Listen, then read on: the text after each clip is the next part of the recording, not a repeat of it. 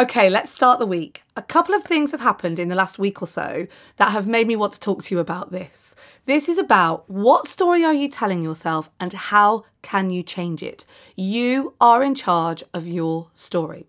The reason I bring it up is because I met a woman at the weekend in a bar and we were talking about what we both did and I told her that, you know, I help people speak in public and all of that. And she said, Oh my goodness, I need to talk to you. I need to talk to you. You need to come and work with me because I have not taken jobs because I'm so scared of the fact that I might have to speak in public. And when I asked her where she got that from, she started saying that actually nothing really had happened, but there'd been a couple of times where she'd spoken in public and she'd been really nervous and she'd told herself basically that something, she worries that something bad would happen.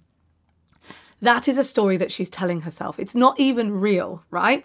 So I was talking to her about this and, and talking to her about changing her story. Then a couple of weeks ago in the Facebook group, we did a what's your favourite quote that gets you through the week?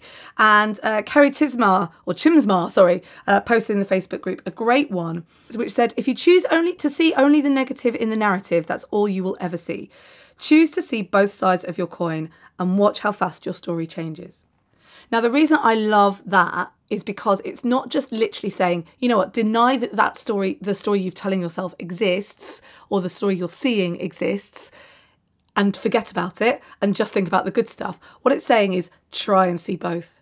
And what I love about that is it's a realistic way of looking at what's really going on here? If I just tell myself this story that is negative, what's the positive or what could the positive side of this story be? It feels a little bit easier to reach than just going, oh, I'm going to pretend to be happy all the time. Does that make sense? I think that makes sense. So today, what I want you to do Establish the story that you're telling yourself about a situation. Anything that makes you feel angry or guilty or fearful or sad, anything in that in your past that you root around with, have a look at it, look at that situation again, and try and see both sides of the story the negative narrative and the positive narrative and see where you end up. Have a great day today. This is your everyday positivity on volley. My name's Kate Cocker and I am back tomorrow. In the meantime, you have 100% got this. Have a great day.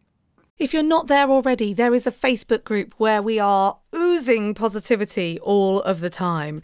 The Facebook group, which you would be very welcome to come and join, is called Everyday Positivity with Kate Cocker. It's super easy to search. So if you just go to Facebook and search Everyday Positivity with Kate Cocker, you will find the group and you must come and join.